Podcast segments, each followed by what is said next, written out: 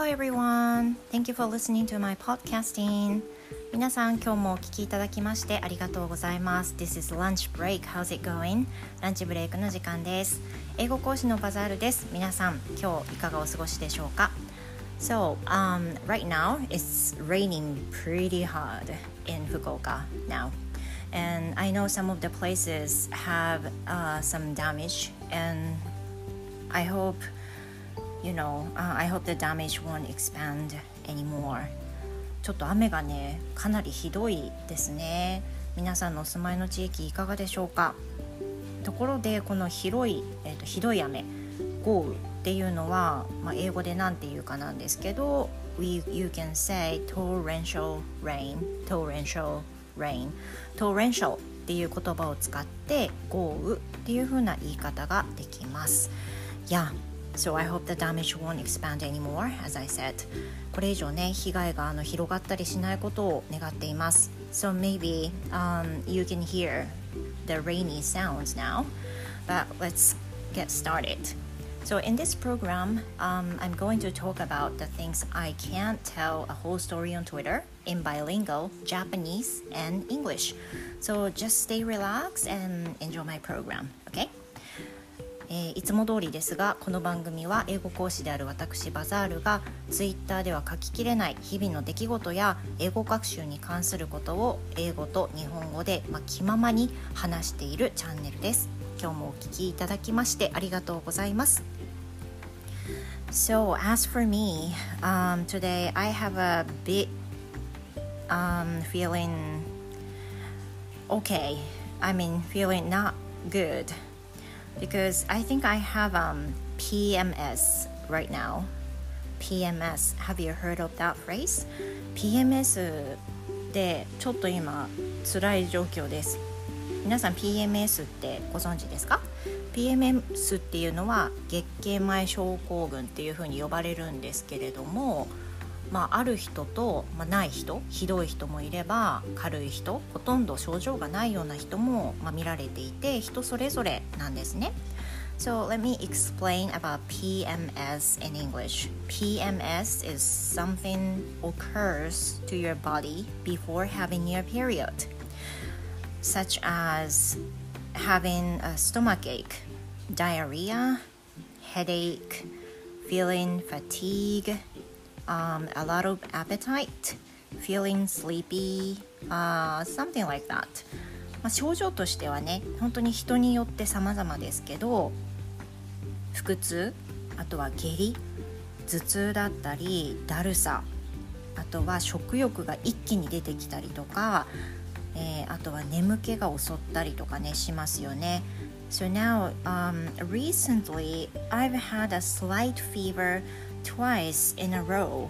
でこれに加えて、まあ、まあ今まではその私の PMS っていうのはだいたいお腹が痛いで直前に下痢をするあとは眠気えーと、食欲がめちゃくちゃ湧くみたいなのは、まあ、毎月毎月起こってたんですけれども最近それに加えて微熱がねあの出るようになりました。先月も生理が始まる前に微熱が出てたのを覚えてるのでで今日もねあの昨日の夜からちょっとだるいなと思ったらやっぱりあの、ね、微熱が出ていて37度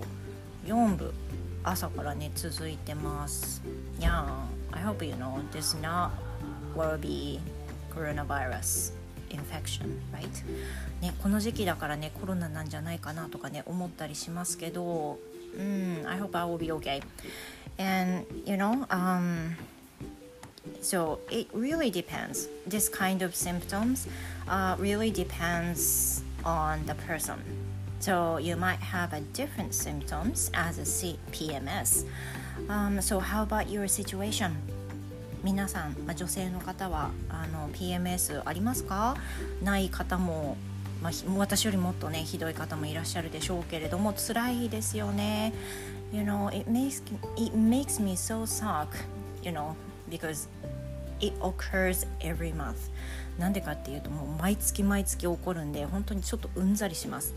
で生理って大体1週間あるじゃないですか。で1週間終わった後っていうのはすっごい幸せな気分なんですよね。You know why? Um, I feel really happy because I don't have any severe symptoms. And you know, like the hormone works out really healthy.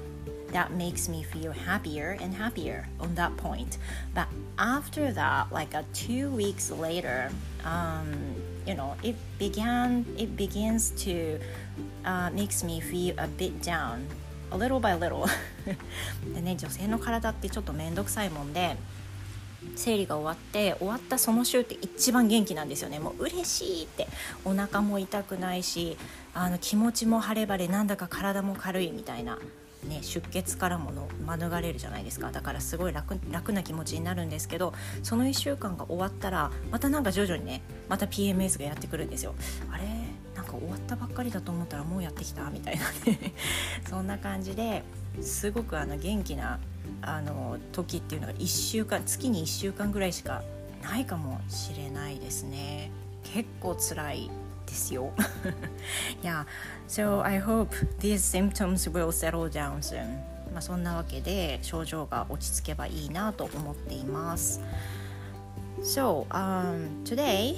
I'm going to talk about the useful application High Native さて今日なんですけれども今日は、えー、言語の質問アプリ。言語言語に関する質問ができるアプリ。Hi Native Hi Native っていう名前のアプリのご紹介をしたいと思います。で、えっとまあ、ずっと前からね使ってたんですけれども最近そのグラマーインユースで文法とかを見直したりする時にあれ？これってどうしてダメなんだろう？とかこれじゃダメなのかなとかこれとこれの違いって何だろうみたいなちょっとしたニュアンスを知りたい時にすごく役に立ったっていうのが、まあ、最近あったので皆さんもしご存知なかったらこのアプリ使ってもらうといいんじゃないかなっていう思いもあってご紹介したいと思います。So today I'm going to talk about the application Hi Native. And firstly, I'm going to talk about how to start the application. And the second, how to use it. And the third, why is this application good? And lastly, uh, I'm going to tell you some example like how I use these apps. まあそういうラインナップで今日はお届けしようと思います。So, are you guys ready to listen? Let's get started.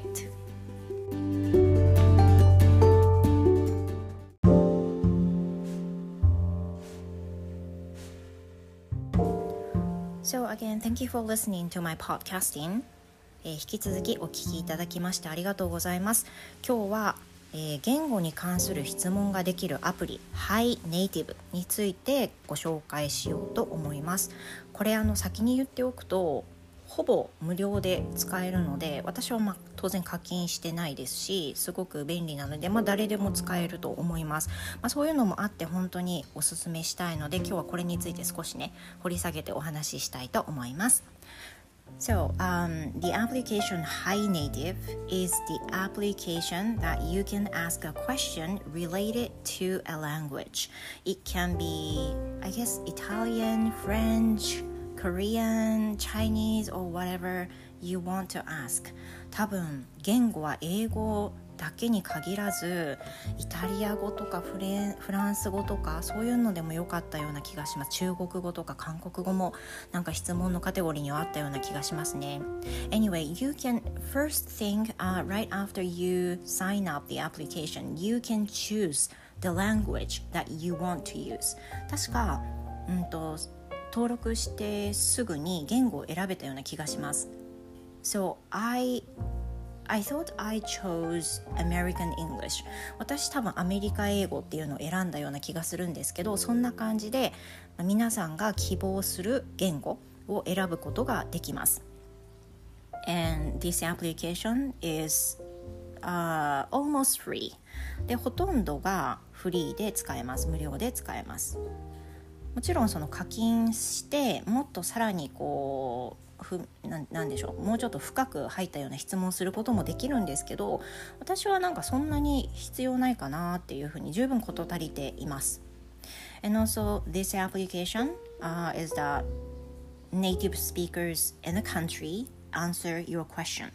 で何よりもこれのおすすめっていうのは、まあ、そのアプリのタイトルが High Native っていう風なものなだけにその聞きたい言語のネイティブスピーカーの方が実際にその私たちが質問したことに対して答えてくださるので本当にそのネイティブの国の人が答えてくれるから、まあ、信憑性が高い実際にその国で本当に使えるんだとかそういうのをあの聞くことができます。でそういうのですごくおすすめです。実際そのほとんど無料で使えてこれだけいいっていうのは、まあ、あんまりないのかなって思いますね。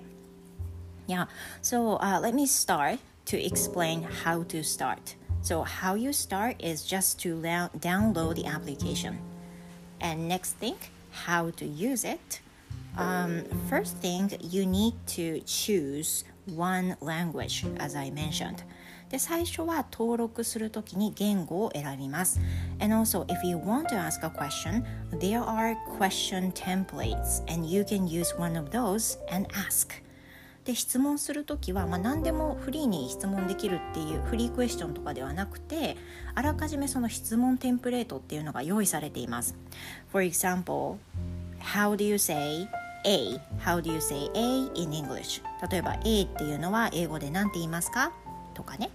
とか What does A mean? What does A mean? A っていうのはどういう意味ですか？とか What is the difference A and B? A と B の違いは何ですか？みたいなそういう質問テンプレートが用意されていてそこから選ぶことができますなのでその A とか B とかその間に関する単語を、ま入力してネイティブに尋ねるっていう風なあな形式になっていきます And also, why I think this application is that good? Uh, I'm gonna explain the reason. First thing, uh, you may get quick response from the native speakers. I guess most of the questions you can get within 5 minutes 私の今まで質問してきた経験から言うともちろん例外はねきっとあると思いますけど5分以内に最初の返事は返ってきますほぼほぼ大体 You know the the, the response can be any kinds もちろん反応はね様々あります Like some people answer it just a simple questions uh, yes we use that phrase or uh, we don't know the specific reason but we use it とかねその人によってはその詳しく文法的な説明をしてくださるっていう方じゃない場合もあってあの説明はできないけど実際にはまこういうふうには言いますよとかねそういうふうな、まあ、ざっくりとした答えが返ってくることもあります。でもこれはね、まあ、あの想定の範囲内フリ,、うん、フリーで使えるしでも実際に使うかどうかっていうのを聞くこともできるっていう意味ではいいと思いますね。And you know the reason too is free. It's totally free. まあ、トータルではないんですけど課金しなくても十分使えると思っています。And I'm using it for free. 私はね全然課金しないで使っています。And the third reason is that you can ask your question to native speakers easily. これが私が使っているまあ最大の理由になるんですけど you know, speaking of myself, I don't have any native speak English native speakers um, acquaintances or friends or whatever. 私には英語を話すネイティブの友達とか知り合いが、まあ、全くプライベートにはいないんですよね。So that means I have no choice. I have no choice to ask my questions to native speakers. なので私はこういうアプリとかを使わない限りはあのそういったネイティブに質問する機会っていうのがないんです。であのおそらく私だけじゃなくてそういう方ってたくさんいると思います。ネイティブの友達がいないとか知り合いがいないとか。でそういう方には是非ね使ってほしいと思います簡単に気軽に本当にもうほぼ5分以内に返事が返ってくるっていう意味でもすっごくおすすめです And lastly、uh, I'm going to tell you how I use this application で最後になりますが私が、えー、なぜこのあなぜじゃない私がなぜなぜじゃないどうやってこのアプリを使っているかっていうふうなことを少しご紹介したいと思うんですね。And I actually used this application a week ago. And that was about the difference between all about and everything about で最近使ったものを一つご紹介するとこれツイッターでもねつぶやいたんですけど all about everything about この2つの違いが、まあ、なんか今一つ分からなくてあの実際にハイネイティブに聞いてみたんですよね because you know when I am using the textbook grammar in use which is one of my favorite grammar textbooks 私のまあ文法のお気に入りのテキストグラマーインユースの中でこういった問題があったんですね Kate told me blank her new job Kate told me blank her new job and you have to choose one of these all about or everything about and the answer says all about is the correct answer, but didn't mention why everything about is incorrect. でその質問の中にさっき言ったその Kate told me 空欄 her new job っていう問題があって all about か everything about かどちらかを入れるっていう、まあ、選択問題があったんですねで正解は all about っていうふうにあのー回答欄には書かれてたんですけどでも「everything about」がダメな理由っていうのはやっぱり書かれてなくてえー、これもしかして「everything about」でもいけるんじゃないかなって。だってその会話の中で言うことありますよね「everything about」って。だから間違いじゃないはずだけどなんでダメかも書かれてないと私はちょっと説明ができないし何よりグラマーインユースは、まあ、生徒さんと一緒に使っている教材でもあるので私自身がねなんとなくこう理解するっていう意味ではそんなにあの確認しなくてもいい中身かもしれないんですけど生徒さんにいざ聞かれた時にあのちゃんとね理由があるならば説明をしてどっちも OK ならばどっちもいいっていうふうに言えたらやっぱり最高じゃないですか。なのでそれが聞きたかったのでハイネイティブを使いました。So I chose the question template、uh, What is the difference A and B? A と B の違いは何ですか？のテンプレを使って質問したんですね。And some of the native speakers responded to my question. And one of the uh, responders say everything about sounds like a lot or too much でその返し返してくれたネイティブスピーカーの方の答えの中にはその everything about っていうのはなんとなくこう聞いた感じ、まあ、すごくたくさん話しすぎてるみたいなちょっと too much みたいなニュアンスがあると。なので all about の方がナチュラルに聞こえますねっていう風なお返事がありました。で先に言っておくと all about も everything about も文法的には、まあ、間違いじゃ全くないわけですよね。であの現に他のネイティブスピーカーの返事からはどちらも同じ。全く同じ。でこれはネハイネイティブからの答えじゃないんですけど、まあ、後日キャンブリーの先生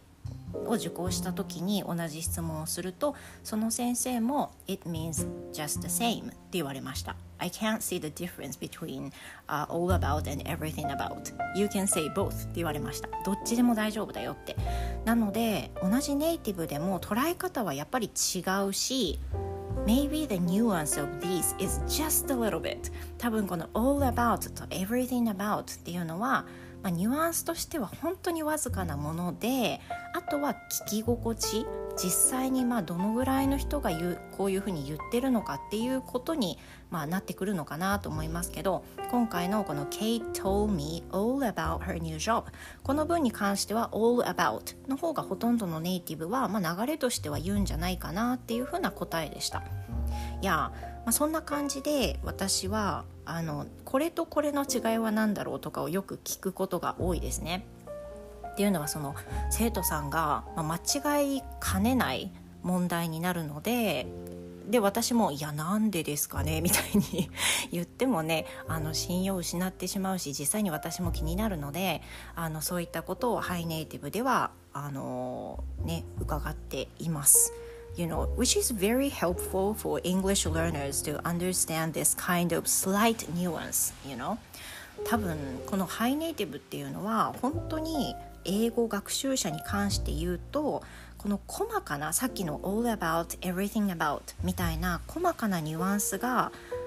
理解できるきっかけになると思うんですよねしかも無料っていうのがすっごく魅力的じゃないですか So、uh, this is why、uh, I want to recommend you to use this application まあ、そんなわけであのできるだけね多くの人にこのアプリを知っていただいて使うといいのになというふうにね感じていたので今回はシェアすることにいたしました So、uh, if you want to use that application maybe you can find Hi Native and then you can download it right now. もし気になった方は Hi Native Hi で Ya の Hi ですね。HI Hi. で Native NA TIVE これで調べていただくと出てくると思うのでダウンロードして、まあ、1, 回ねあの使ってみられると使い方そんなに難しくないんであの簡単に使えるようになると思います。So, um, how was it? いかがでしたでしょうか？今回はえー、言語に関して質問できるアプリハイネイティブについてご紹介をいたしました。まあ、私もねその英語学習者の一人ですから少しでも使いやすいアプリとか少しでも使いやすい何か方法学習に活かせる何かがあったら都度ねご紹介していきたいと思います。